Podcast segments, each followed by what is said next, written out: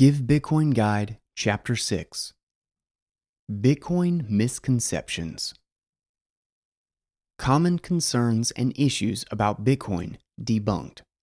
You'll learn why Bitcoin is good for the environment, is for everyone, not just criminals, has real value, and will survive the rise of quantum computing. We'll also acknowledge the sordid side of many crypto projects and explain why Bitcoin is different.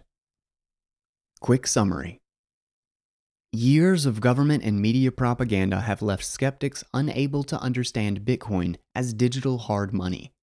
Plus, with new technology, there's almost always an adoption S curve that starts with plenty of doubters. Any form of money eventually winds up used for illegal purposes.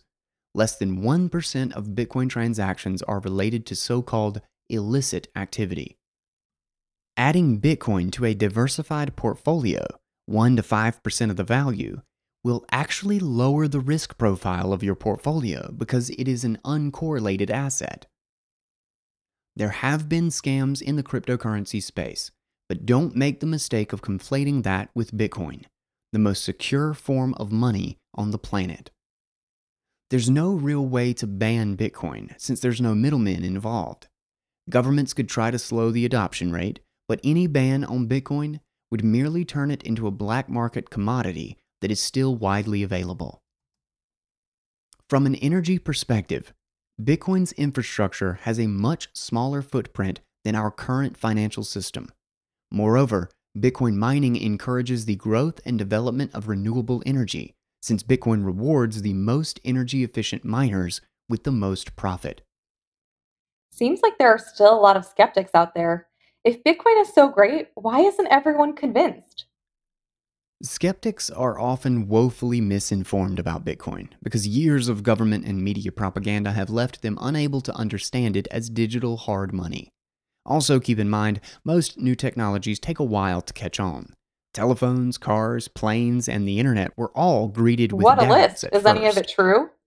There's almost always an adoption S curve that starts with plenty of skeptics. Eventually, though, worthwhile technology spreads far and wide. What doubts do people have about Bitcoin?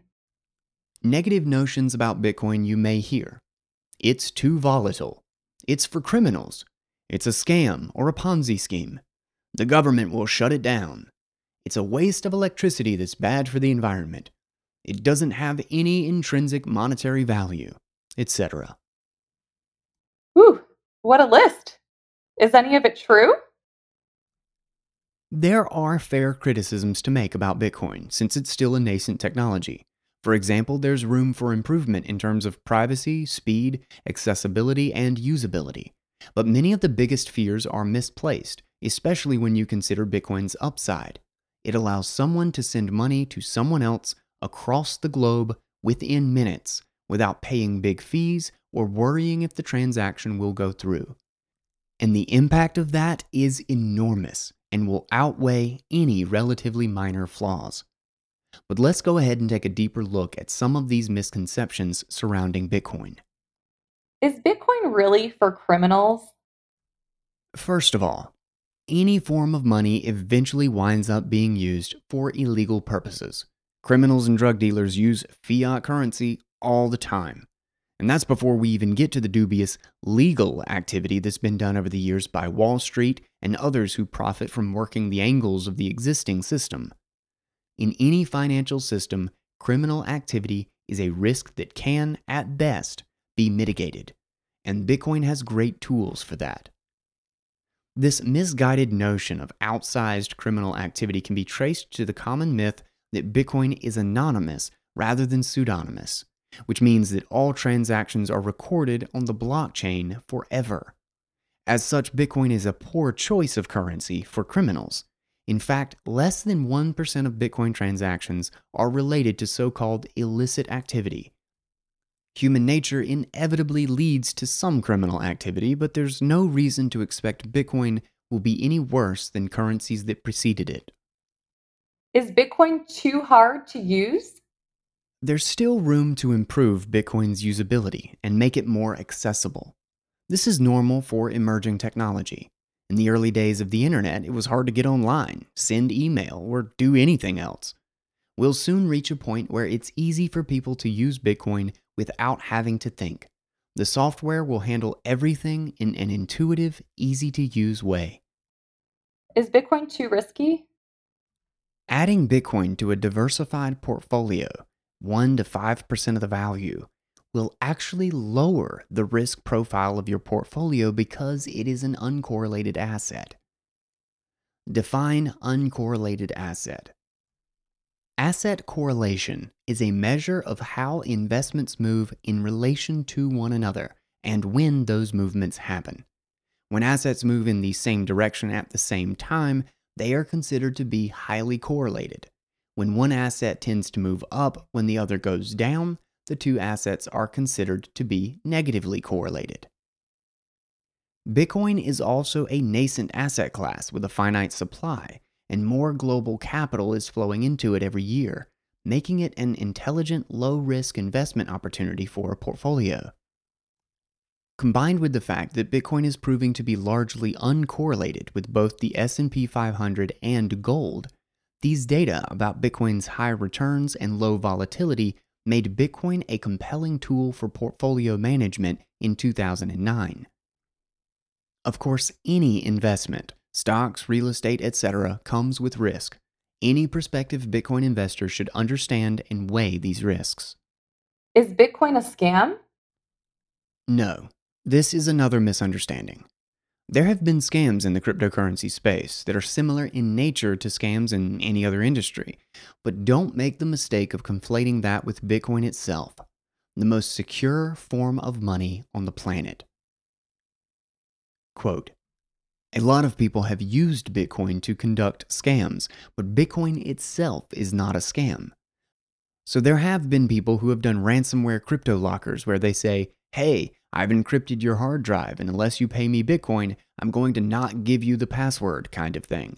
So, in that case, I would say, look, it's not Bitcoin that's a scam. People are using Bitcoin as a tool to do their scamming. So, there's a difference there. And people might see that an exchange got hacked. Does that mean Bitcoin is insecure? No, it means that exchange didn't secure their Bitcoins. That's why we say, not your keys, not your coins. Stefan Livera, Bitcoin podcast host. Is Bitcoin a Ponzi scheme? A few critics have even claimed Bitcoin is some sort of Ponzi scheme, i.e., a form of fraud in which belief in the success of a non existent enterprise is fostered by the payment of quick returns to the first investors from money invested by later investors. That reveals a superficial understanding of Bitcoin. While early adopters of Bitcoin have reaped the rewards in its increase in value, that does not mean it's a Ponzi scheme. In fact, it required a lot of fortitude to stick with Bitcoin throughout its early history. Early Bitcoiners have been rewarded for their conviction and risk taking, not by scamming people out of their money. Quote a lot of people don't understand how difficult it was to hold from early days and not sell. So the reality is, a lot of Bitcoin early adopters ended up spending a lot of it, or selling a lot of it, or losing it in a hack. It wasn't easy to profit since it was extremely volatile. This is what the monetization of a new kind of digital good looks like. Stefan Livera, Bitcoin podcast host. Is Bitcoin just a bubble? Some fear Bitcoin is just another inflated and overhyped trend, and the bubble will burst soon. A quote, bubble is a state where an asset stays stale for a long time, then its price skyrockets, and then its price drops down quickly. While Bitcoin has experienced ups and downs, Bitcoin has been through the bubble cycle multiple times, and it has always risen from the ashes because the network and its money has real value. Quote Bitcoin, like all market based monetary goods, displays a monetary premium. The monetary premium is what gives rise to the common criticism that Bitcoin is a bubble. However, all monetary goods display a monetary premium. Indeed, it is this premium, the excess over the use demand price, that is the defining characteristic of all monies. In other words, money is always and everywhere a bubble. Paradoxically, a monetary good is both a bubble and may be undervalued if it's in the early stages of its adoption for use as money. End quote. Vijay Boyapati, author and former Google engineer. Can the government just shut down Bitcoin? It's extremely unlikely, perhaps impossible, that all countries will collude to ban Bitcoin. The international community is increasingly trending towards anarchic relations, so it's tough to imagine, say, North Korea, Iran, the US, China, Russia, and Saudi Arabia all aligned in opposing Bitcoin. In any case, even if this happened, there's no real way to ban Bitcoin since there's no middlemen involved. The best governments could even hope for is to impair the adoption rate. And any ban on Bitcoin would merely turn it into a black market commodity that is still widely available. Quote Consider for a second another widely banned commodity, reliant on significant energy for creation, produced by a mixture of industrial and informal entities, chiefly circulated on the black market, enjoyed by millions. I'm referring, of course, to cannabis, and you can probably obtain it from a dealer nearby, legal or not, in under 30 minutes. To believe a ban would abate Bitcoin's popularity is comical.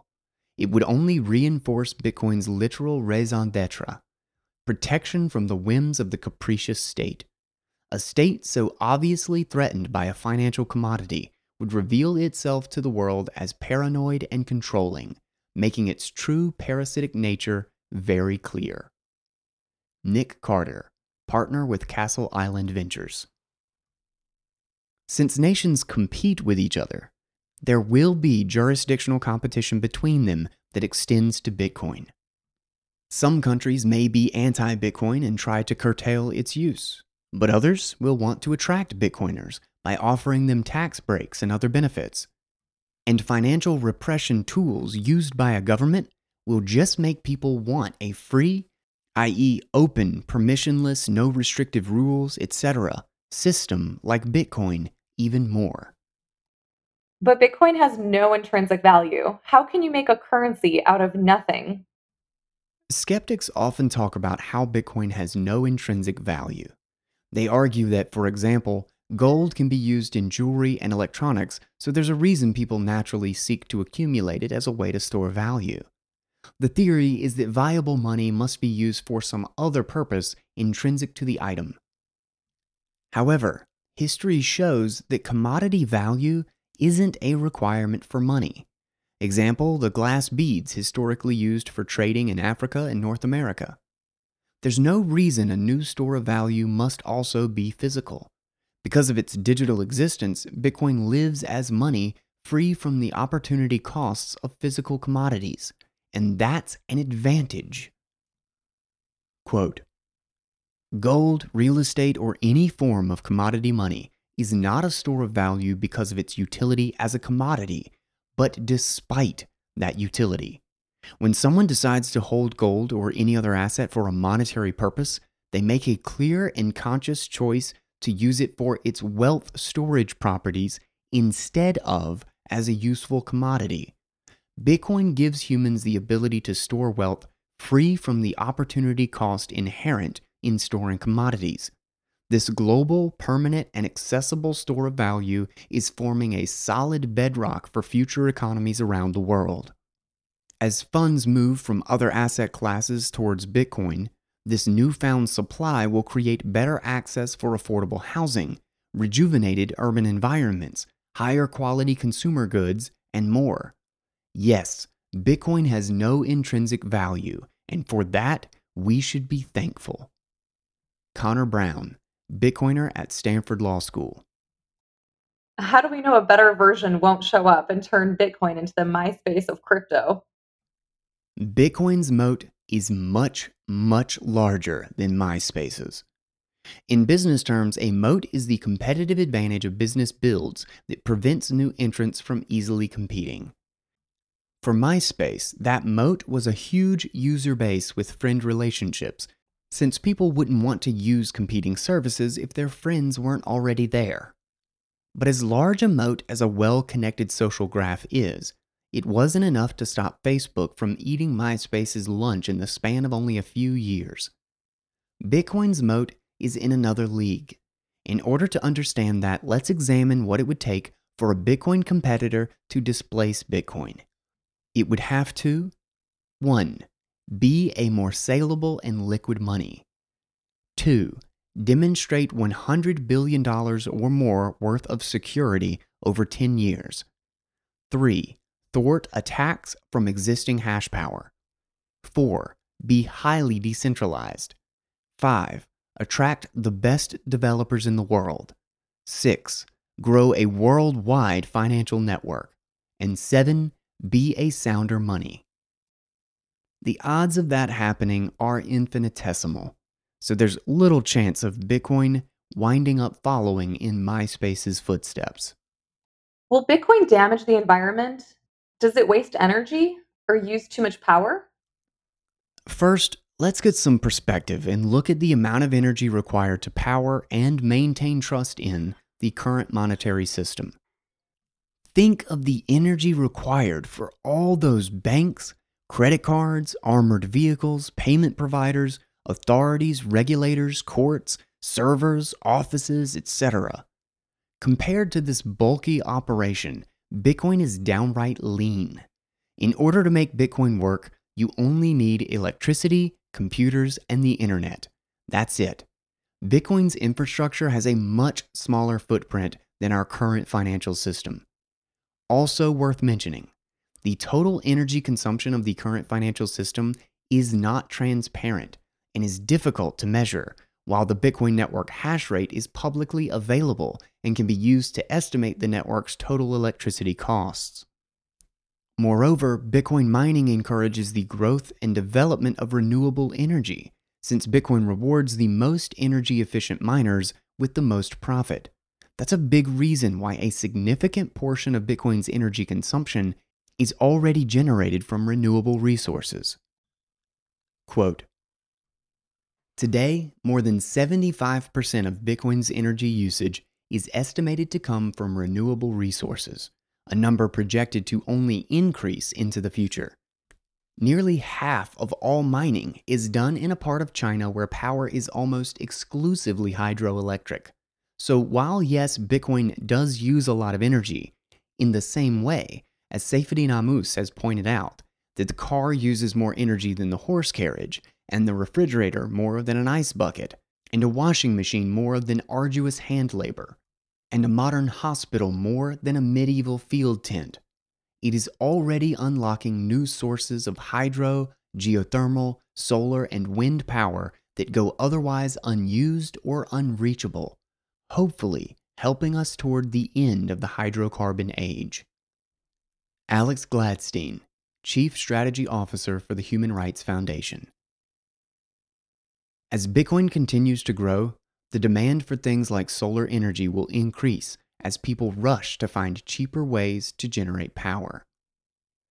Quote Bitcoin over time forces out inefficient miners and forces expensive electricity out of the system. We now have a drive towards the cheapest possible electricity anywhere in the world. Bitcoin over time incentivizes us to cheap energy and renewables we have a lot of governments that subsidize things like coal or gas. But with Bitcoin mining, they'll end up using renewable energy like hydro much more. Yan Pritzker, author of Inventing Bitcoin. Related links to explore more. A human rights activist's response to Bitcoin critics by Alex Gladstein. The Bullish Case for Bitcoin by Vijay Boyapati. Bitcoin is Good for the Environment by Phil Geiger. A Most Peaceful Revolution by Nick Carter. Bitcoin Has No Intrinsic Value by Connor Brown. Bitcoin Does Not Waste Energy by Parker Lewis. Why Bitcoin May Be the Greatest Technology Ever by Alan Scott. Is Bitcoin the MySpace of crypto? by Yan Pritzker. 11 Myths About Bitcoin by Alexander Svetski. What Bitcoin hodl level are you at? by Stefan Livera. We hope you guys enjoyed Chapter 6 Bitcoin Misconceptions of the Give Bitcoin Guide. I am Guy Swann, and I'll talk to you again on Chapter 7.